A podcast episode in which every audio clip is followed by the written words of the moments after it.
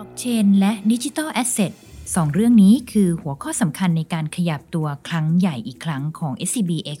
ที่ล่าสุดได้ rebranding บริษัทในเครืออย่างบริษัทหลักทรัพย์ไทยพาณิชย์จำกัด สู่บริษัทหลักทรัพย์ InnovestX จำกัด หรือ InnovestX พร้อมเปิดตัว super app ด้านการลงทุนครอบจักรวาลไม่ว่าจะเป็นหุ้นไทย หุ้นต่างประเทศ และ digital asset การ rebranding และการขยับตัวเข้าสู่ digital asset ในครั้งนี้มีที่มาที่ไปอย่างไร มุมมองต่อโลกการเงินอนาคตจะเป็นอย่างไร และการขยับตัวครั้งนี้จะเกิดเหตุการณ์ปลาใหญ่กินปลาเล็กหรือไม่ วันนี้ Tech Sauce จะพาไปไขทุกคำตอบกับบทสัมภาษณ์พิเศษครั้งนี้กันค่ะ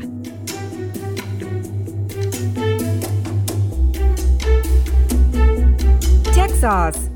Sparking Innovative Thoughts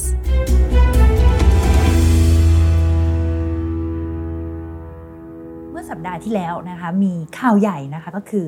InnovestX นั่นเองนะคะเรื่องของการเปิดตัวนะแพลตฟอร์มตัวนี้ขึ้นมาเพื่อเปิดโอกาสให้คนไทยในการเข้าถึงนะการลงทุนนะหลากหลายรูปแบบ ก่อนอื่นเลยค่ะพี่เป๊กอยากให้พี่เป๊กช่วยเล่ารายละเอียดนิดนึงว่าทำไมถึงมีการ rebrand เนาะจากเดิมที่เป็นที่มีชื่อคำว่า SCB อยู่ จาก SCB Security เปลี่ยนมาเป็นชื่อ InnovestX ขึ้นมา ซึ่งไม่มีคำว่า SCB ที่เป็นคำว่าตัวธนาคารอยู่ในนั้นเลยค่ะ ครับ ได้ครับ มีหลายคนถามเหมือนกันนะครับ การการรีแบรนด์นะครับก็เป็นเรื่องของการเปลี่ยนทั้งชื่อ แล้วก็ภาพลักษณ์องค์กรค่ะนะครับให้มันสอดคล้องกับเรื่องของวิสัยทัศน์กับพันธกิจใหม่ของบริษัทนะครับ ซึ่งก็เป็นอีกอันหนึ่งก็เป็นการสื่อความให้ให้อ่าคนที่เกี่ยวข้องนะครับโดยเฉพาะทางลูกค้าทางพนักงาน แล้วก็ทางพันธมิตรของเราเนี่ยทราบนะครับเกี่ยวกับเรื่องของการเปลี่ยนแปลงครั้งใหญ่ที่เกิดขึ้นกับค่ะองค์กรของเรานะครับทีนี้เปลี่ยนเมื่อกี้มิกมีถามเกี่ยวกับเรื่องของว่าแล้วเราชื่อคำว่า SCB หายไปไหนนะครับก็อันนี้จริง ๆ สอดคล้องกับยุทธศาสตร์ของอ่ายานแม่นะครับ SCBX ว่าถ้าถ้าคุ้นเคยเราจะรู้ว่าเราจัดเป็น 3 กลุ่มใช่ไหมครับกลุ่มที่เกี่ยวกับธนาคาร นะครับกลุ่มที่เกี่ยวกับเรื่องของการที่เกี่ยวกับ consumer finance นะครับอย่างเช่นทำ digital lending เรื่องอะไรต่างๆ แล้วกลุ่มสุดท้ายซึ่งกลุ่มที่ InnovestX อยู่เนี่ยคือเรื่องของการสร้างแพลตฟอร์มในอนาคตนะครับค่ะซึ่งตรงนี้เนี่ยเราก็พยายามจัดกลุ่มให้ชัดเจนในเชิงของ branding ในเชิงของ positioning แต่ขณะเดียวกันถ้าเราสังเกตอ่าตัวโลโก้ของ InnovestX เนี่ยเราจะเห็นว่าเป็นพื้นสีม่วงนะครับค่ะตัวหนังสือสีม่วงเนี่ยเป็นสีม่วงเดียวกันกับ SCB ก็เป็นการสะท้อนเรื่องของรากฐาน แล้วก็เรื่องของที่มาที่ไปของเราเหมือนกันนะครับค่ะแต่ว่าเป็นเป็นการส่งสัญญาณของการเปลี่ยนแปลงครั้งสำคัญครับค่ะแต่ทีนี้ตอนที่ข่าวยานแม่ออกเนอะ SCBX ตอนนั้นที่ข่าวออกมาเนี่ยจริงๆมีบริษัทลูกเกิดขึ้นใหม่ๆค่อนข้างจะเยอะเลยค่ะ แล้วทำไมถึงเป็นหน่วยงานนี้ที่ดูแลเรื่องของการลงทุนตัวนี้ค่ะครับ อันนี้ต้องต้องบอกว่าเราเราเล็งเห็นในกลุ่มนะครับเห็นในกลุ่มสักพักเนี่ยเราเราจะคุ้นเคยว่า SCB Group เนี่ยพูดถึงเรื่องของ transformation เยอะจนกระทั่งค่ะมันมี SCBX เป็นยานแม่เนี่ยหนึ่งในสิ่งที่เราเล็งเห็นเนี่ยคือการเปลี่ยนแปลงของเรื่องของเทคโนโลยีเรื่องของ landscape ต่างๆ ที่จะเข้ามามีบทบาทนะครับเราเราเห็นว่าในอนาคตเนี่ยการลงทุนเรื่องของการเงินการธนาคารเนี่ยน่าจะเปลี่ยนไปอย่างมีนัยยะนะครับค่ะแล้วเราเองคิดว่าการเปลี่ยนแปลงจะเกิดขึ้นที่ตลาดทุนก่อนนะครับค่ะตลาดทุนก็คือสิ่งที่บริษัทหลักทรัพย์เนี่ยอยู่ นะครับเป็นเรามีความใกล้ชิด เรามีความใกล้เคียง แล้วก็มีความพร้อมในการทำเรื่องนี้นะครับค่ะแล้วเราจะเห็นจะเห็นได้ว่าเรื่องการที่มาของบล็อกเชนของดิจิทัลเซ็ตเนี่ยถูกกำกับโดยพรกสินทรัพย์ดิจิทัลอ่าปี 2561 ที่ออกมาเมื่อประมาณ 5-6 ปีที่แล้วเนี่ยนะครับสิ่งที่สิ่งที่เราเห็นได้ชัดเจนก็คือว่า แสดงว่าภาครัฐเนี่ยให้ความสำคัญเกี่ยวกับเรื่องนี้นะครับหรือว่าแสดงว่าตลาดทุนกำลังจะเปลี่ยน ก็เลยเป็นที่มาว่าเอาละเราลองส่งอ่าบริษัทหลักทรัพย์เนี่ยเข้าไปเป็นคนที่ดูซิว่าต้องปรับปรับเปลี่ยนยังไงบ้าง แต่ไงก็ตามนะครับการปรับเปลี่ยนครั้งเนี้ยผมคิดว่ามันเป็นเรื่องของการจุดเริ่มต้น มันจะไปเปลี่ยนถึงเรื่องของการเงินการธนาคารในอนาคต อันนั้นก็เลยเป็นธีมของเราว่า future finance ที่เราคิดว่าเราได้รับ mandate นี้มาครับค่ะพอพี่เป็กพูดคำว่า future of finance อยากให้พี่เป็กช่วยแชร์มุมมองหน่อยว่า ทิศทางทั้ง vision แล้วก็ mission ของทาง InnovestX เนี่ยจากนี้จะเป็นอย่างไรคะครับอันนี้ต้องต้องถ้าจะพูดเรื่อง future finance ต้องต้อง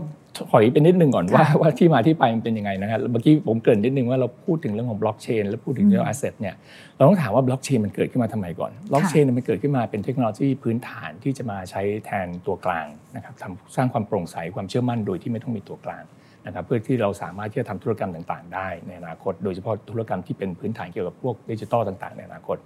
ทีนี้เราถามว่าตัวกลางเนี่ย มันไม่ดียังไงนะครับจริง ๆ ตัวกลางไม่ได้มีข้อข้อเสียอะไรมากนะครับ แต่จริงๆใช้ต้นทุนที่ค่อนข้างสูง อย่างวันเนี้ยนะครับหลายคนบอกว่าเราใช้บริการธนาคารพาณิชย์ได้ด้วยความสบายใจ ก็เป็นตัวกลางก็ไม่เห็นจะต้องมีการเปลี่ยนแปลงอะไรเลยค่ะแต่เราลองมาถามว่าทำไมธนาคารพาณิชย์ถึงสร้างความเชื่อมั่นให้กับคนได้นะครับ วันเนี้ยเราฝากเงินนะครับอย่างคุณไม่มีฝากเงินก็คงไม่ได้คิด กังวลว่ามันจะหายไปไหนนะครับ เพราะว่าเราธนาคารพาณิชย์อย่างเดียวนะครับ มีเงินกองทุนที่อยู่ข้างหลังในยประมาณ4ี่แสนล้านบาทอืมในการสร้างความเชื่อมั่นค่ะถ้าเราเอาทุกธนาคารในประเทศไทยมารวมกันเนี่ยหลายล้านล้านบาทที่เป็นกองทุนที่วางไว้ข้างหลัง เพื่อสร้างความเชื่อมั่นนะครับมีการกำกับดูแลจากภาครัฐ มีการกำกับดูแลจากหลายภาคส่วน เพื่อให้เกิดความเชื่อมั่นนี้ โลกในอนาคตเนี่ยถ้าเราไปสู่โลกของดิจิทัลเนี่ยถ้าทุกอย่างจะต้องบอกว่ามีตัวกลางมาเป็นคนคอยสร้างความมั่นใจเนี่ยมันคงไม่สะดวกมากคงมีต้นทุนที่สูงนะครับการมาของบล็อกเชนก็เลยทำให้สิ่งเหล่านี้เป็นทางเลือกขึ้นมาว่าเราสามารถสร้างความเชื่อมั่นความมั่นใจได้นะครับพอมาเป็นอย่างนั้นปุ๊บเนี่ยสิ่งที่เกิดขึ้นคือ ก็จะมาถึงเรื่องของการที่มี digital asset นะครับพอมี digital asset เนี่ยมันก็เป็นพื้นฐานของการปรับเปลี่ยนเรื่องของแนวทางของการลงทุนตลาดทุน แล้วก็ในอนาคตเป็นพื้นฐานของเรื่องของ การเงินและการการธนาคารต่อไปนะครับ จึงเป็นที่มาที่ไปบอกว่าเราเองควรจะมาคิดจินตนาการใหม่ว่าโลกในอนาคตเรื่องของการลงทุนเนี่ยแล้วก็เรื่องของการที่จะปรับเปลี่ยนเป็นพื้นฐานของการเงินหรือ future finance ที่ว่าเนี่ยหน้าตาจะเป็นอย่างไรนะครับ เราเองนะครับเราเชื่อว่าสิ่งเหล่านี้จะมา มาเร็วมาช้าเนี่ยเรายังไม่มั่นใจนะครับ แต่เราคิดว่าจะมา เราก็เลยตั้งธงว่าเราเองเนี่ยจะเป็นคนที่ช่วยผลักดัน ช่วยสร้างเรื่องของโครงสร้างพื้นฐานระบบนิเวศต่าง ๆ เพื่อทำให้สิ่งเหล่านี้เกิดขึ้นนะครับแล้วเดี๋ยวเรากลับมาคุยกันว่าเรื่องของการเปลี่ยนแปลงที่จะเกิดขึ้นเราเรามองยังไงนะครับค่ะเมื่อกี้พี่เป๊กก็ทัชแล้วเรื่องของดิจิทัลแอสเซทเนาะทำไมถึงให้ความสนใจในเรื่องของแอร์เวียตรงนี้ ซึ่งต้องยอมรับว่าเป็นเรื่องที่หลาย ๆ คนในฐานะของคนที่เป็นนักลงทุนเนาะอย่างอย่างรุ่นนี้ก็อาจจะคุ้นชินแหละ แต่ว่าก็จะยังมีหลาย ๆ คนที่ ก็อาจจะต้องยอมรับอาจจะยังไม่ go to mass มากเท่าไหร่ค่ะคคนส่วนใหญ่อาจจะยังรู้สึกกังวลหรือว่ากลัวกับเรื่องนี้ทำไมทาง Innovate X ถึงแท็บเข้าไปในตรงนี้ค่ะต้องต้องบอกว่าเราเพราะว่าเราเชื่อว่ามันเป็นโครงสร้างมันเป็นพื้นฐานของโลกดิจิทัลในอนาคตนะครับเราคือเราไม่ได้มองว่าเออมันเป็นสินทรัพย์ในการน่าลงทุน ในการที่ไปเก็งกำไรเราไม่ได้มองอย่างนั้น เรามองว่า digital asset กับบล็อกเชนเนี่ยเป็นพื้นฐานของโลกอนาคต เราเลยจึงเข้าไปนะครับมันเหมือนกับเราบอกว่าวันนี้ธุรกิจธุรกรรมทางการเงินการลงทุนในรูปแบบนี้ในอนาคตมันจะมีรูปแบบหนึ่ง เราพยายามเข้าไปเตรียมความพร้อมตรงนั้น เพียงแต่ว่าเรื่องบล็อกเชนเรื่อง digital asset เนี่ยเราเชื่อว่าเป็นส่วนสำคัญของสิ่งเหล่านั้นนะครับพอเรามองอย่างนั้นเนี่ยเราต้องถามบอกว่าเอ๊ะแล้วเราคิดว่ามันจะมาอย่างไรนะครับซึ่งอันนี้เป็นเป็นคำถามที่ผมคิดว่าเป็นมุมมองของเราละกัน การมาของ Future Finance เนี่ยผมคิดว่ามา 2 ทางนะครับมาทางหนึ่งคือเป็นลักษณะของแบบค่อยเป็นค่อยไปเป็นวิวัฒนาการภายในเราเรียกเป็น evolution ของสิ่งที่เรารู้จักวันนี้นะครับการใช้เทคโนโลยีอินเทอร์เน็ต AI บล็อกเชนเนี่ยคือการทำธุรกรรมวันนี้ในรูปแบบใหม่ให้ดีขึ้นนะครับถูกลงแล้วก็สะดวกรวดเร็วนะครับอีกอันหนึ่งคือเป็นการเปลี่ยนแปลงแบบลักษณะ revolution หรือ disruption เราอาจจะคุ้นเคยนะครับอย่างเช่นเว็บ 3 อย่างเช่นเรื่องของการที่จะมาของ DeFi ต่างๆ ที่เราได้ยินอันนั้นก็ใช้เทคโนโลยีบล็อกเชนแล้วก็ดิจิทัลเซชันเดียวกันนะครับเพราะนั้นเนี่ยจะเห็นว่าไม่ว่าจะเปลี่ยนแปลงแบบ evolution หรือ revolution เนี่ย มันมีสิ่งเหล่านี้อยู่พอมันมีสิ่งเหล่านี้อยู่เนี่ยมันก็เป็นสิ่งที่ทำให้เราบอกว่าเราคงจะไม่สนใจไม่ได้นะครับ เราต้องศึกษาเราต้องค้นคว้า เราเตรียมความพร้อมไว้ แล้วก็เป็นการปูทางสู่โลกของอนาคตที่เราคิดว่าจะมาถึงครับพี่เป๊กคะมองว่าเรื่องเทคโนโลยีบล็อกเชนเนี่ยจะเข้ามา disrupt วงการของทางธนาคารมากน้อยแค่ไหนก็ต้องยอมรับว่า 4-5 ปีที่ผ่านมามีการตื่นตัวเรื่องนี้เยอะมากเลย แต่ว่าในขณะเดียวกัน คนก็มองว่าเรื่องนี้จะเข้ามา disrupt วงการธนาคารอย่างรุนแรงค่ะครับอย่างอย่างที่เล่าเมื่อสักครู่นะว่าการมาถึงเทคโนโลยีบล็อกเชนการมาถึงของ digital asset เนี่ยมันมันมันมาได้ 2 ทางในมุมมองของเราแล้วกันนะครับมาจากอันนึงเป็นค่อยเป็นค่อยไปเป็นวิวัฒนาการ evolution ที่ว่าอีกอันหนึ่งเป็น revolution หรือ disruption ที่คุณวิมีว่าเนี่ยเป็นการเข้ามาเปลี่ยนแปลงเพราะว่าตัวบล็อกเชนเนี่ยคือ decentralization การที่ไม่มีตัวกลางใช่ไหมครับเพราะเป็นแบบนั้นเนี่ยผมเชื่อว่า โลกเอาเอาเอามุมมองระยะใกล้ก่อนคือ evolution เนี่ยบล็อกเชนอินเทอร์เน็ต AI เนี่ยมาช่วยให้การทำธุรกรรมในปัจจุบันเนี่ยดีขึ้นเร็วขึ้นสะดวกขึ้นแล้วก็ถูกลงนะครับ การโอนเงินข้ามประเทศเคยแพง วันนี้เราใช้ธุรกิจบล็อกเชนเนี่ยถูกลงมา real-time ไม่ต้องรอ 2 วัน สิ่งเหล่านี้เป็นการที่ธนาคารและตัวกลางหลาย ๆ คนเนี่ยใช้เทคโนโลยีให้เป็นประโยชน์ เอาเทคโนโลยีมาต่อยอดในโลกปัจจุบัน เพื่อเข้าสู่โลกดิจิทัลในระดับเบื้องต้นนะฮะนั้นเป็น evolution สิ่งเหล่านั้นผมคิดว่าเป็นตัวช่วยบล็อกเชนดิจิทัลเซนมาช่วยให้เราเนี่ยแล้วก็ตัวกลางเนี่ยทำงานเพื่อตอบโจทย์ลูกค้า ตอบโจทย์นักลงทุนตอบโจทย์ผู้บริโภคโดยภาพรวมเนี่ยได้ดีขึ้นนะครับอันนั้นเป็น evolution แต่อีกอีกกิ่งหนึ่งอีกสายหนึ่งซึ่งเกิดขึ้นอยู่ข้างหลัง แล้วก็อาจจะมีการพูดถึงค่อนข้างเยอะเนี่ยคือเป็นลักษณะของ revolution หรือ disruption เพราะเนี้ยมาถึงของการที่บอกว่าไม่มีตัวกลางเลย ทุกอย่างคือใช้โปรแกรมใช้โค้ดในการทำใช่ไหมครับ เราจะได้ยินเรื่องของ Web3 เราจะได้ยินเรื่องของ decentralized finance หรือ DeFi เนี่ยเป็นการที่ทุกอย่างรันด้วยโปรแกรมรันด้วยโนดแล้วทุกคนก็ใช้โปรแกรมในนั้นในการทำธุรกรรมทั้งหมด ธุรกรรมที่ว่านี่เป็นทุกอย่างที่เราคุ้นเคย ตั้งแต่การฝากการได้รับดอกเบี้ย การกกู้การโอนอะไรทุกอย่างนะครับเพราะฉะนั้นถามว่ามันจะเกิดขึ้นไหมถ้ามันเกิดขึ้นเนี่ยมีโอกาสที่จะ disrupt สิ่งที่เรารู้จักวันนี้จริง ๆ รวมถึงธนาคารและอีกหลาย ๆ หลาย ๆ ตัวกลางที่เราคุ้นเคย ซึ่งอันนั้นเนี่ยจริง ๆ เป็นหนึ่งในสิ่งที่เป็น motivation ของเราตั้งแต่ 4-5 ปีที่แล้วที่ลุกขึ้นมาศึกษาว่า หากเทคโนโลยีไปถึงตรงนั้น หากการได้ยอมรับไปถึงตรงนั้น ความปลอดภัยไปถึงตรงนั้นเนี่ยตัวตนของพวกเราจะไปอยู่ตรงไหนนะครับการเตรียมความพร้อมของเราตอนนี้ อันดับแรกคือทำเรื่องของวิวัฒนาการ evolution ให้ดีให้แข็งแรงเพราะนั่นคือสิ่งที่จะช่วยให้ค่อยๆเป็นค่อยไป ในขณะเดียวกันเนี่ยเราศึกษาว่า มันมีทางเลือกมันมีอะไรจะเกิดขึ้นได้บ้าง แล้วเราเตรียมความพร้อมเกี่ยวกับตรงนั้นนะครับเมื่อวันนั้นมาถึงเนี่ยผมคิดว่าเราก็ต้องเปลี่ยนบทบาท มันเหมือนทุกครั้งเราเราไม่สามารถจะไปบอกว่าเราอยู่แบบเดิมนะครับโลกมันหมุนไปอีกทางหนึ่งธนาคารตัวกลางทุก ๆ คนก็ต้องมีการเปลี่ยนบทบาทของตัวเอง ให้ไปอยู่ในบริบทใหม่อันนั้น ซึ่งผมคิดว่าอาจจะยังไม่ชัดเจน แต่ถ้าทุกคนมีความตั้งใจเนี่ยมันก็มันก็สามารถทำได้นะครับแต่จะไปถึงตรงนั้นได้เนี่ยผมคิดว่าก็อยากจะ ทุกคนก็ต้องมีความมั่นใจและความปลอดภัยนะครับวันนี้เรามีตัวกลางเรามีฝ่ายกำกับดูแล ที่เขาคอยดูแลเพื่อสร้างความมั่นใจ เรามีกองทุนขนาดใหญ่ที่ที่ผมเล่าให้ไปเมื่อสักครู่ไปในโลกตรงนั้นเนี่ยทุกอย่างมันอยู่บนโปรแกรมหมดเนี่ยหลายอย่างมันขึ้นอยู่กับตัวคนว่าคุณต้องมีความรู้ความเข้าใจที่มากกว่าที่เข้าใจวันนี้อีกเยอะนะครับแล้วเราทำยังไงให้ไปถึงตรงนั้น แต่ถ้าไปถึงตรงนั้นก็อาจจะเป็นเรื่องของการที่โลกเข้าไปอยู่ในสิ่งที่เป็นดิจิทัลแบบร้อยเปอร์เซ็นต์จริงๆนะครับจะเกิดขึ้นมาเร็วช้าแต่ผมไม่มั่นใจ ผมคิดว่าทิศทางมันไปทางนั้นนะครับตอนนี้คุณจะให้ความรู้ความเข้าใจมีการเตรียมความพร้อมของทั้งตัวผู้ให้บริการเอง แล้วก็ตัวผู้บริโภคเองว่าวันหนึ่งอาจจะมาถึงตรงนั้นนะครับ ทีนี้ตอนที่เปิดตัวเห็นว่าไม่ใช่แค่ในไทยด้วย ก็จะมีการเจาะไปสู่ระดับภูมิภาคเลย ซึ่งคำว่าภูมิภาคนี้ก็คืออาเซียนนั่นเอง ทีนี้เนี่ยต้องยอมรับว่า ในอาเซียนก็มีผู้เล่นค่อนข้างเยอะนะคะ แต่ในมุมมองของทาง Innovest X เนี่ยมองว่าเรามีกลยุทธ์อย่างไรที่จะเข้าไปเจาะในตลาด ซึ่งเราอาจจะยังไม่คุ้นเคยในเวลานี้อยู่ แล้วอะไรเป็นเหมือนกับกลยุทธ์ค่ะ Key Strategic ที่จะทำให้เราเนี่ยสามารถเข้าไปเป็นผู้เล่น หลักๆ ในตลาดตรงนั้นได้ครับโอเคเราต้องเริ่มจากไทยก่อนนะครับไทยก่อนแล้วก็ค่อยไปต่างประเทศนะครับ สิ่งที่เราสิ่งที่เรามองแล้วกันสิ่งที่เราสังเกตคือว่าเรื่องของการเปลี่ยนแปลงทุกครั้งในการเปลี่ยนแปลงแบบเนี้ยเราถ้าเกิดเรามีเป็นคนแรกที่เขาไปศึกษา เป็นคนที่เขาไปดูนะครับไปเข้าใจทำความศึกษาก่อนเนี่ยเมื่อเรามีเราจะมีโอกาสในการที่จะเรียกว่า shape landscape เรื่องของการนำผลิตภัณฑ์ต่างๆ เข้ามานะครับก็มีโอกาสที่จะเป็นเป็นคนแรกที่จะสร้างสิ่งเหล่านี้ ทีนี้เราเราเล็งเห็นนะครับว่าโจทย์โจทย์ที่จริง ๆ ทาง SCBX หรือยานแม่ให้มาเหมือนกันเนี่ยไม่ได้เป็นแค่บอกว่ามาสร้างธุรกิจแต่ให้สร้างขีดความสามารถในการที่จะเติบโตและขยายธุรกิจไปในภูมิภาคด้วย ซึ่งจะทำสิ่งเหล่านั้นได้เนี่ยมันต้องมีขีดความสามารถอื่นที่ไม่ใช่วันนี้ที่เรามี อย่างเช่น การขีดสร้างขีดความสามารถทางด้านเทคโนโลยีการมีพันธมิตรต่างๆนะครับเพราะฉะนั้นสิ่งที่เราทำเนี่ยเราก็เลยบอกว่าในจุดเริ่มต้นเนี่ย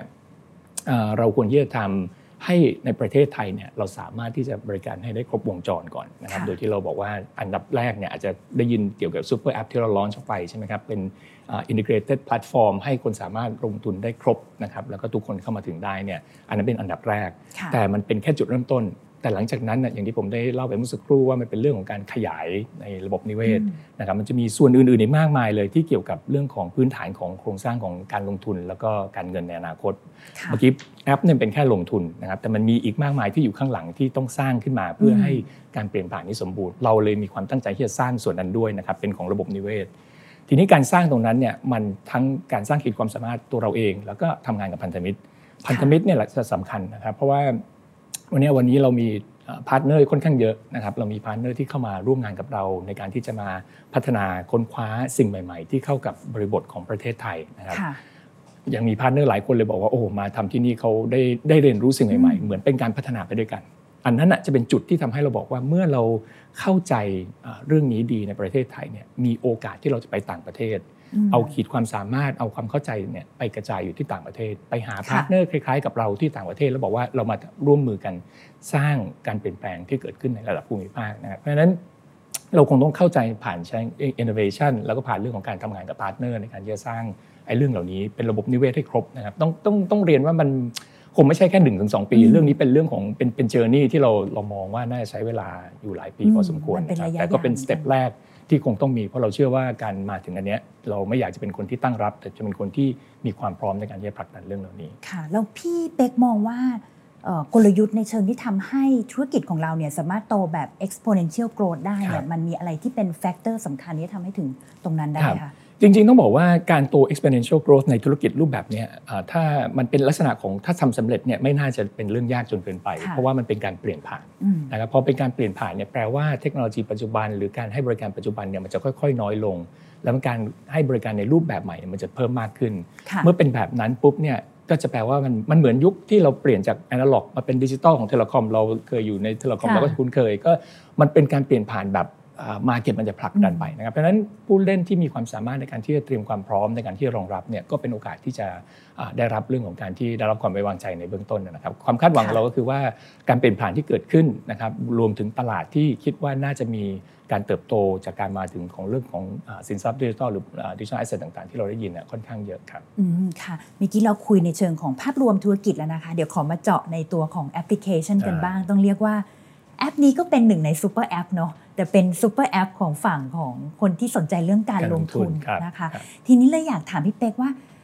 มันเป็นแอปแรกที่มันรวมทุกอย่างแบบเนี้ยใน Southeast Asia หรือเปล่า แล้วก็อีกประเด็นหนึ่งก็คือไอเดียนี้มันมาได้ยังไงอืมเพราะว่าโอเคตอนที่เปิดตัวมานี่มีก็โอ้ก็ว้าวเนอะเรารู้สึกว่ามันมันเสร็จสับแล้วก็จบอยู่ในแอปเดียวเนี่ยมันมันกว่าจะถึงตรงนี้มันมาได้ยังไงะครับ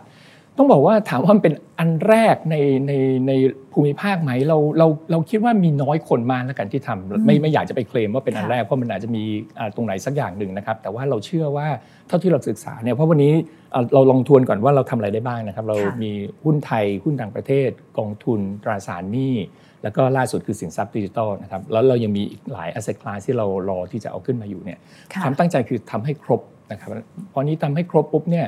เท่าที่เราศึกษามานี่มีหลายประเทศพูดเหมือนกันว่าเออลงทุนในหลักทรัพย์ก็ได้ ลงทุนในสินทรัพย์ก็ดิจิทัลก็ได้เนี่ยแต่เข้าใจว่าของเราเนี่ยค่อนข้างที่จะอ่า complete อยู่ในแพลตฟอร์มเดียวกันนะครับอันนั้นก็คงจะเป็นจุดจุดเด่นของเรานะครับเป็นอาจจะไม่อยากเคลมว่าเป็นเป็นคนเดียว แต่ว่าค่ะคิดว่าเป็นคนแรกๆแล้วกันในอืมในภูมิภาคนี้ที่ทำทีนี้ถามว่าทำไมถึงเริ่มทำนะครับ อันนี้เป็นเป็นคำถามที่ดีว่า เพราะเราตั้งใจที่จะอย่างที่บอกคือว่าเราอ่า เราเล็งเห็นถึงการมาถึงของของอ่าสิ่งเหล่านี้ของการเปลี่ยนแปลงเนี่ยเพราะฉะนั้น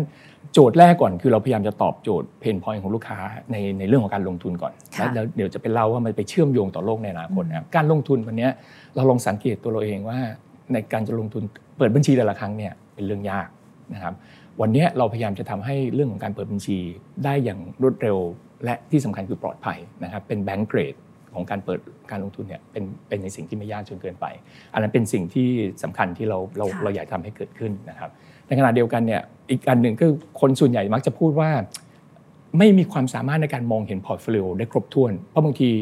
อันอยู่ใช้กับที่บลนี้อีกที่หนึ่งอยู่อีกที่หนึ่งอ่า มีหลายอันก็ต้องมาผสมกันเองข้างหลัง เพื่อจะบอกว่าเออสรุปว่าเราลงทุนในสินทรัพย์เสี่ยงแค่ไหน หุ้นแค่ไหน ในสินทรัพย์ที่ค่อนข้างปลอดภัยแค่ไหน ก็ยากนะครับพอเราทำอย่างนี้ปุ๊บเราเลยบอกว่าเอางี้ละกันแก้โจทย์โดยการที่บอกเอายังไงให้มารวมกันอยู่ที่เดียวให้ได้นะครับเพื่อเป็นเราเรียกเป็น 360 ลูกค้าจะได้ค่ะมองเห็นจริง ๆ ว่า portfolio ของตัวเองเป็นยังไงนะครับในการที่จะลงทุนต่างๆ แล้วเราเอาพวก AI พวก intelligence ต่างๆ มาช่วยลูกค้าทำ planning นะครับให้ค่ะเหมาะสมกับความอ่าความความเสี่ยง แล้วก็เรื่องของการต้องการของเขานะครับ นั้นที่มาที่ไปของแอปของเราคือว่าเราเล็งเห็นว่าการลงทุนวันนี้ในคนไทยของเราในคนไทยกันเองเนี่ยมันค่อนข้างกระจายกระจายและเข้าไม่ถึงอ่าไม่ทบครบทุกแอสเซทนะครับค่ะถ้าเราไปดูต่างประเทศเนี่ยเราค้นพบว่าโอ้เขามีโอกาสในการลงทุนในสิ่งที่น่าสนใจหลายๆอย่าง วันเนี้ยเราพยายามจะแก้ไขอ่าโจทย์อ่านั้นนะครับโดยเอาทุกอย่างมันเนี่ยมารวมให้ลูกค้าสามารถทำได้จากที่เดียว เป็นการเพิ่ม opportunity หรือเป็นการปิดแกลบแล้วแต่ว่าจะมองนะครับว่าเพื่อให้คนไทยของเราเนี่ยมีขีดความสามารถในการที่จะลงทุนได้อ่าได้ครบ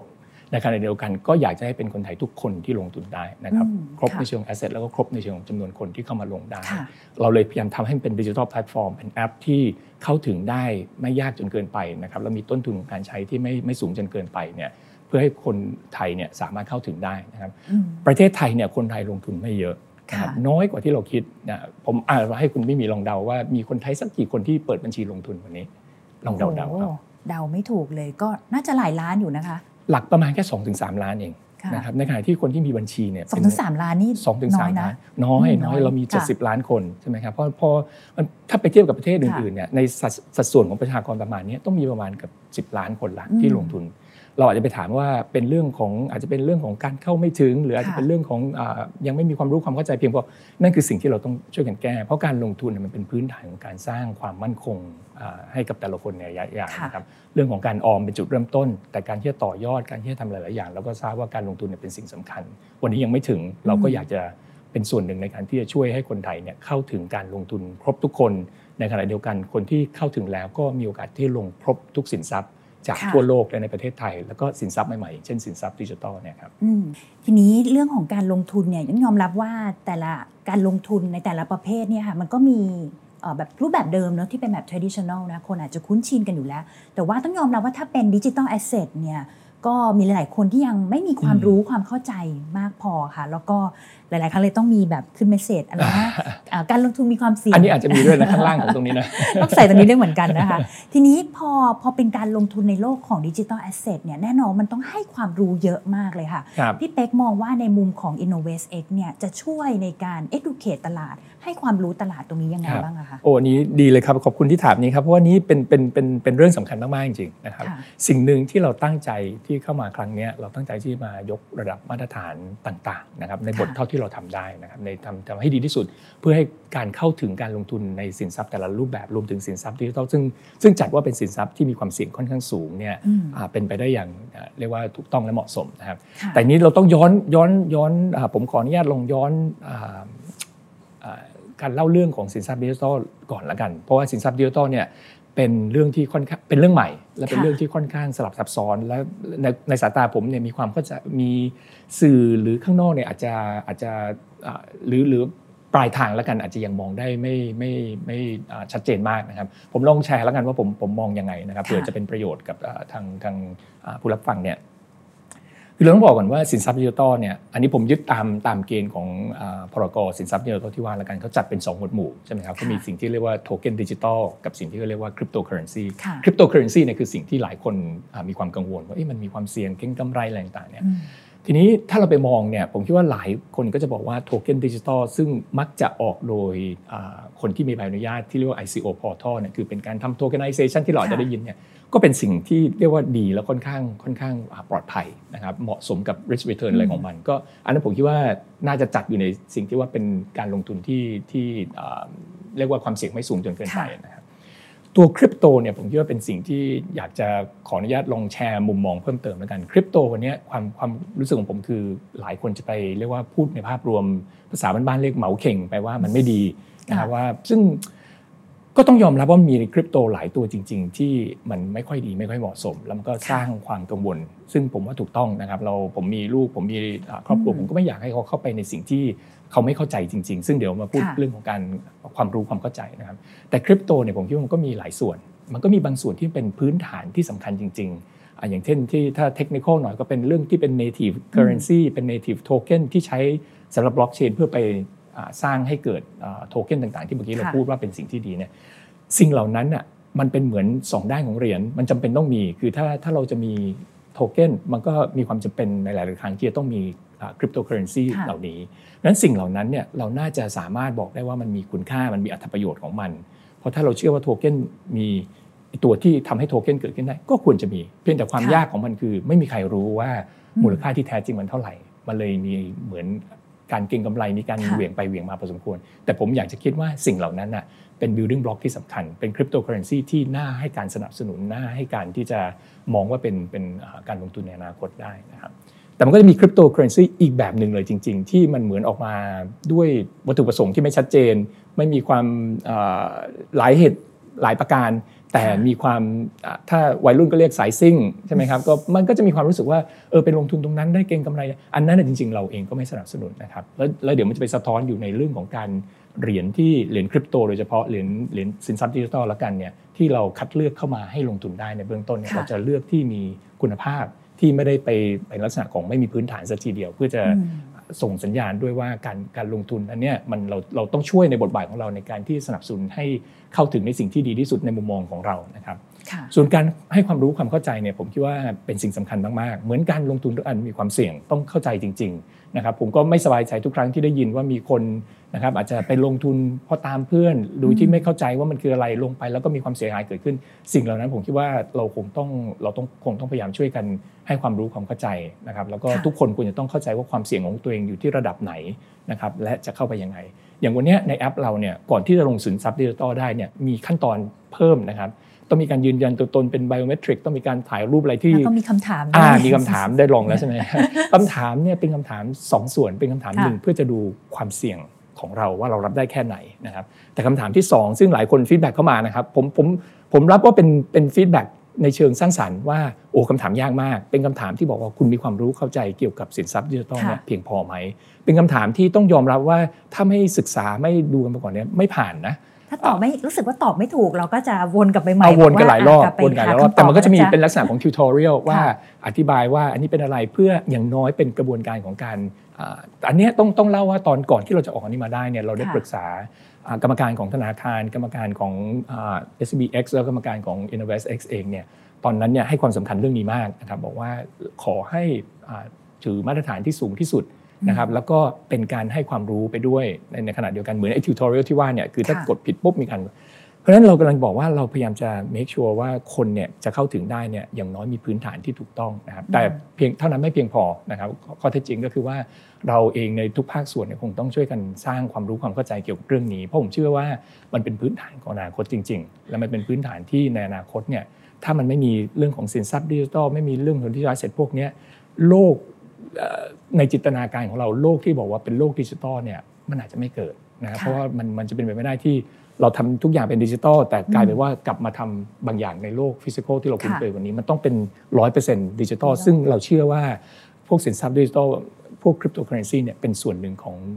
digital ecosystem ที่ว่าเนี่ยครับค่ะ ทีนี้เป็นคำถามที่จริงๆ ก็อาจจะเกิดขึ้นจากส่วนตัวด้วย แล้วก็คนที่กำลังอ่านทาง Techsauce ด้วยค่ะ เพราะว่าหลายๆ คนก็ติดตามนะคะเอ่อผลงานต่างๆของทางทางของทางองค์กร แต่ทีนี้เนี่ยแน่นอนว่าการเปิดตัวขึ้นมาเนี่ยก็ต้องบอกว่ามีหลายคนที่รู้สึกว่าอ๋อก็ทางนี้เป็นปลาใหญ่เนาะเป็นปลาใหญ่ คนที่เป็นปลาเล็กเขาก็จะรู้สึกว่ากังวลนะครัคะบในมุมมองของพี่เป๊กเองมองว่าเอ๊ะตัวเองกำลังเป็นปลาใหญ่ที่กำลังแบบอ่า ทางคนที่เป็นปลาเล็กเนี่ยจะโดนกินหรือเปล่านะพี่เป๊กมองมุมนี้ยังไงคะโอ้ครับได้ต้องบอกว่า InnovestX ไม่ได้เป็นปลาใหญ่ในในนิยามนั้นแล้วกันนะเรามีอยู่ประมาณ 4 5 0 0 คนเองนะครับก็ไม่ได้ไม่ได้ใหญ่ถึงขนาดค่ะแบบเป็นหลายพันหลายหมื่นคนนะครับแต่ถึงบริษัทขนาดใหญ่ขนาดเล็กจริงๆ ไม่ไม่สำคัญเท่ากับอ่าสิ่งที่ว่าเราเล่นบทอะไรนะวันเนี้ย เมื่อกี้ที่ผมเล่าว่าความตั้งใจของเราคือเราอยากจะสร้างโครงสร้างพื้นฐาน เราอยากจะสร้างค่ะระบบนิเวศของเรื่องนี้ เราลองจินตนาการว่าภาพของการลงทุนอ่าภาพของการเงินการธนาคารในวันเนี้ยค่ะซึ่งมีเยอะมากอ่าที่เป็นโครงสร้างพื้นฐานที่เป็นหลายๆสิ่งหลายอย่างที่ทำเนี่ยเมื่อมันเกิดขึ้นในโลกอนาคต ในโลกที่เป็นดิจิทัลแล้วเรามีความเชื่อเรื่องของบล็อกเชน digital asset เรื่องของอินเทอร์เน็ตเรื่องของ infrastructure ทั้งหลายเนี่ยที่มันจะเกิดขึ้นเนี่ย มันเป็นสิ่งที่ต้องมีการเปลี่ยนผ่านอย่างเยอะ เพราะฉะนั้นค่ะมันไม่ได้มีคนใดคนหนึ่งที่จะไปทำในสิ่งเหล่านี้ได้สมบูรณ์ได้ด้วยตัวเองนะครับอย่างวันเนี้ยการที่เราตั้งอ่าแอปนี้ขึ้นมา เราสร้างแอปนี้ขึ้นมาเนี่ยเราก็ทำงานกับพาร์ทเนอร์เยอะมากนะครับอาจจะจะอาจจะคุ้นเคยว่าเรามีการเชื่อมโยงกับอ่า exchange หลายอันนะครับแล้วก็พร้อมที่จะเชื่อมโยงกับ exchange อีกมากมายในเมืองไทยที่กำลังจะเกิดขึ้นค่ะเพื่อให้เกิดขึ้นตรงนั้น เป็นตัวอย่างว่าเราทำงานกับพาร์ทเนอร์ในขณะเดียวกันวันนี้ก็มีการพูดคุยกับอ่าบริษัทที่ ทำอยู่ในอ่านิเวศเดียวกันเนี่ยค่ะมีการมาพูดคุยกันว่าเอ้ยเราจะเชื่อมโยงกันยังไงได้บ้างนะครับ ผมอยากจะคิดว่าเราเป็นคนที่ช่วยสร้างให้ระบบนิเวศนี้มันแข็งแรงขึ้น มันมีบางบทที่เราเล่นแล้วเราก็ตั้งใจที่จะทำให้มันเป็นเรียกว่าเป็นเป็นธุรกิจของเรา แต่ในหลายๆสิ่งหลายๆอย่างเนี่ยเราพยายามทำให้มันเป็นลักษณะของการที่เอื้อซึ่งกันและกันเพื่อให้ระบบนิเวศนี้มันแข็งแรงขึ้นมานะครับเพราะฉะนั้นเรื่องนี้เป็นเรื่องใหญ่มี ผู้เล่นได้อีกเป็นร้อยเป็นพันในการที่จะทำขึ้นมาให้แข็งแรงนะครับผมเชื่อว่าโลกในอนาคตเนี่ยมันไปทางนั้นเราเราพร้อมที่จะทำงานแล้วก็สนับสนุนกับเพื่อนๆที่จะเข้ามาทำละกันค่ะก็คือเน้นเรื่องของการจับมือเนาะแล้วก็การทำ partnership นะเพื่อจะ drive ecosystem ไปใช่ใช่ค่ะใช่ทีนี้มาที่อีกประเด็นหนึ่งนี่ว่าหลาย ๆ คนก็กำลังให้ความสนใจก็คือเรื่องของทาง InnovestX นะคะแน่นอนการทำงาน พวกเนี้ยมันก็จะต้องมีเรื่องของที่ต้องเกี่ยวกับ regulator เนาะเราจะทำงานร่วมกันกับเอ่อทาง regulator ยังไงเพื่อที่จะ drive ให้เนี่ยโดยเฉพาะโลกของ digital asset ค่ะมันมัน move ไปข้างหน้าครับมากกว่าทำให้มันเกิดเรื่องของข้อกังวลต่างๆแต่ในขณะเดียวกันเราก็ สร้างโอกาสให้กับประเทศไทยในเรื่องของพวกเศรษฐกิจจากเรื่องของ digital asset ครับด้วยค่ะครับต้องบอกว่าวันเนี้ยอ่าฝ่ายกำกับดูแลที่เกี่ยวกับเรื่องเนี้ยมีมีหลายภาคส่วนนะครับค่ะแต่แต่อ่า regulator หลักๆเนี่ยก็คงจะเป็นทางด้านสำนักงานกรตนะครับกับทางธนาคารแห่งประเทศไทยนะครับแล้วก็มีปปงเข้ามาเกี่ยวข้องก็มีเรื่องของการที่มันมีการอ่าเปลี่ยนอ่าถ่ายเรื่องของสินทรัพย์ในในวงจรค่ะแต่ส่วนใหญ่จะเป็นทางสำนักงานกรตกับทางทปทนะครับ เราก็ทำงานใกล้ชิดกับกับทั้งสองหน่วยงานกำกับนะครับ ก็การที่เราจะให้บริการลักษณะนี้ได้เนี่ยต้องได้รับการเห็นชอบนะครับมาจากทั้งสองหน่วยงานแล้วนะครับแล้วเราก็พูดกับทั้งสองหน่วยงานโดยเสมอว่าเราเองเนี่ยเราถ้าถ้านับประวัติศาสตร์ทั้งหมดของกลุ่มเนี่ย115 ปีนะครับ SCBX อาจจะเกิดขึ้นมาไม่ถึงอายุไม่ถึง 1 ขวบดีนะครับแต่ว่าในกลุ่มเราเนี่ยอายุมา 115 ปี ความตั้งใจของเราคือจะเป็นเรื่องของการที่จะสนับสนุนในการสร้าง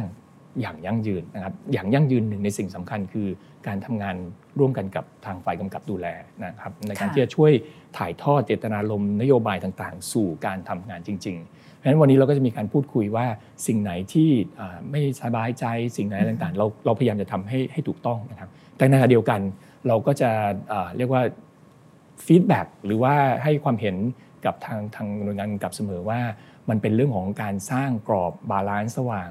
การพัฒนานวัตกรรมกับการบริหารความเสี่ยง ซึ่งจริง ๆ ต้องบอกว่าทั้งสอง regulator เนี่ย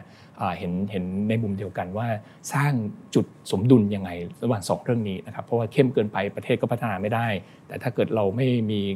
กรอบกติกามารยาทที่ดี ก็อาจจะมีความสุ่มเสี่ยงกับความยั่งยืนนะครับ ซึ่งซึ่งอันนี้ผมคิดว่าเป็นเป็นเจตนารมณ์เป็นนโยบายที่ดีนะครับเราเองมีการทำงานอย่างใกล้ชิดกับทั้ง regulator นะครับแล้วก็พร้อมที่จะ เรียกว่าสนับสนุนในในเชิงทิศทาง เพื่อตอนจบเนี่ยผมคิดว่าความมั่นใจความสบายใจของอ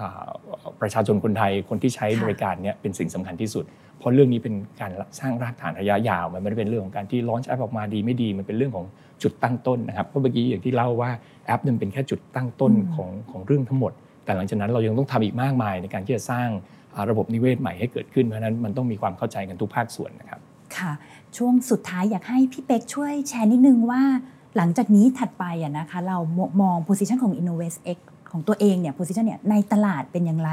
และแน่นอนว่าเราจะช่วยเพิ่มโอกาสให้กับกลุ่มนักลงทุนในประเทศไทย ซึ่งแน่นอนอาจจะมีคนที่ลงทุนอยู่แล้ว แล้วก็คนที่อาจจะยังไม่มีโอกาสได้เข้าถึงการลงทุนตรงนี้เลย เราจะช่วยเขาในการให้มีโอกาสในการที่แบบอะ เริ่มลงทุนอย่างไรได้บ้าง แล้วก็สามารถที่จะแข่งขันกับประเทศอื่น ๆ ในใน region นี้ได้ด้วยค่ะได้อย่างที่ผมมมองว่า InnovestX เนี่ยมี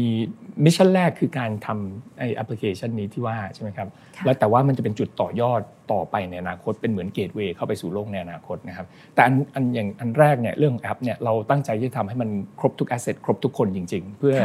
อย่างที่เล่าไปเมื่อสักครู่ว่าใครที่ยังเข้าไม่ถึงเนี่ยวันนี้เขาสามารถเข้าถึงได้ ถ้าถ้ามีบัญชีธนาคารสามารถที่จะเข้ามาใช้ระบบได้อย่างปลอดภัยอย่างสบายใจนะครับ คนที่เคยมีการลงทุนแล้วก็อาจจะบอกว่าอะแล้วการลงทุนในหุ้นต่างประเทศล่ะทำได้ไหมวันนี้ทำได้นะครับ ลงกองทุนที่มันเป็นกองทุนพิเศษที่อาจจะหายากหน่อย เราก็ไปพยายามเฟ้นหามาให้ หรือคนที่อาจจะบอกว่าไม่คุ้นเคยกับการลงทุนมีมีตัวอย่างมีแนะนำไหมเราก็มี work กับที่เราเรียกเป็นกูรูนะครับเอามาสร้างพอร์ตแล้วก็ลงมาพัฒนาด้วยกันเนี่ยก็พยายามจะตอบโจทย์ทุกคนตั้งแต่ คนที่มือใหม่จนกระทั่งเป็นค่อนข้างค่อนข้างชำนาญนะครับแล้วก็ในสินทรัพย์ตั้งแต่ความเสี่ยงต่ำอย่างเช่นตราสารหนี้จนกระทั่งไปถึงความเสี่ยงสูงอย่างเช่นสินทรัพย์ดิจิทัลนะครับทั้งหมดทั้งมวลเนี่ยผมคิดว่าเป็นแค่จุดแรกนับหนึ่งนะครับเจอนี่นี้อาจจะนับถึงร้อยนะครับอันนี้แค่อันนี้แค่หนึ่งว่ามา เพราะว่ามันเป็นตัวที่เชื่อมโยงเข้าไปสู่โลกในอนาคต เราเราเชื่อว่า การเอาสินทรัพย์ดิจิทัลเนี่ยเข้ามาเป็นส่วนหนึ่งของของบริบทของการเข้ามาทำเนี่ยมันจะทำให้เป็นรากฐานของการเติบโตต่อไป เพราะเราอยู่บนพื้นฐานของความเชื่อว่า เรื่องของบล็อกเชนโลกดิจิทัลเสร็จเนี่ยมีโอกาสในการที่มาสร้างโลกดิจิทัลโลกใบใหม่อันนั้นนะครับทีนี้พอจะไปตรงนั้นเนี่ยถามเราต้องถามตัวเราเองว่าถ้าเราจะไปตรงนั้นเนี่ยเราจะไปยังไง เราเราอ่านมาเราเข้าใจเราเห็นแต่ว่าเราเราเคยเราเราอาจจะต้องบอกเอ๊ะเราจะไปเนี่ยไปยังไงจริง ๆ แล้ว แอปพลิเคชันนี้จะเป็นจุดที่เป็นเหมือน gateway เป็นเหมือน portal นะครับพอเราเข้ามาเสร็จปุ๊บเนี่ยมันมีการสร้างบัญชี มีการสร้าง wallet มีการสร้างที่จะสามารถทำสินทรัพย์ดิจิทัลเนี่ยสามารถจะเปลี่ยนผ่าน สามารถหมุนไปตามที่ต่างๆ ได้เนี่ยมันเป็นเหมือนจุดแรกที่จะทำให้เข้าไปสู่โลกนั้นได้นะครับ ก็เป็นการเหมือนเป็น gateway จากการพาตัวเราในโลกปัจจุบันเข้าไปสู่โลกอนาคต ซึ่งตรงนี้จะไปเชื่อมโยงกับบริษัทอื่น ๆ ในเครือของ SCBX ด้วยกันนะครับ เพราะถ้าถ้าคุ้นเคยก็จะมีเราจะมีบริษัทอย่างเช่น Token X นะครับที่เขาทำ tokenization เขาก็เป็นคนเชื่อมโยงระหว่างโลกปัจจุบันกับโลกอนาคตเหมือนการท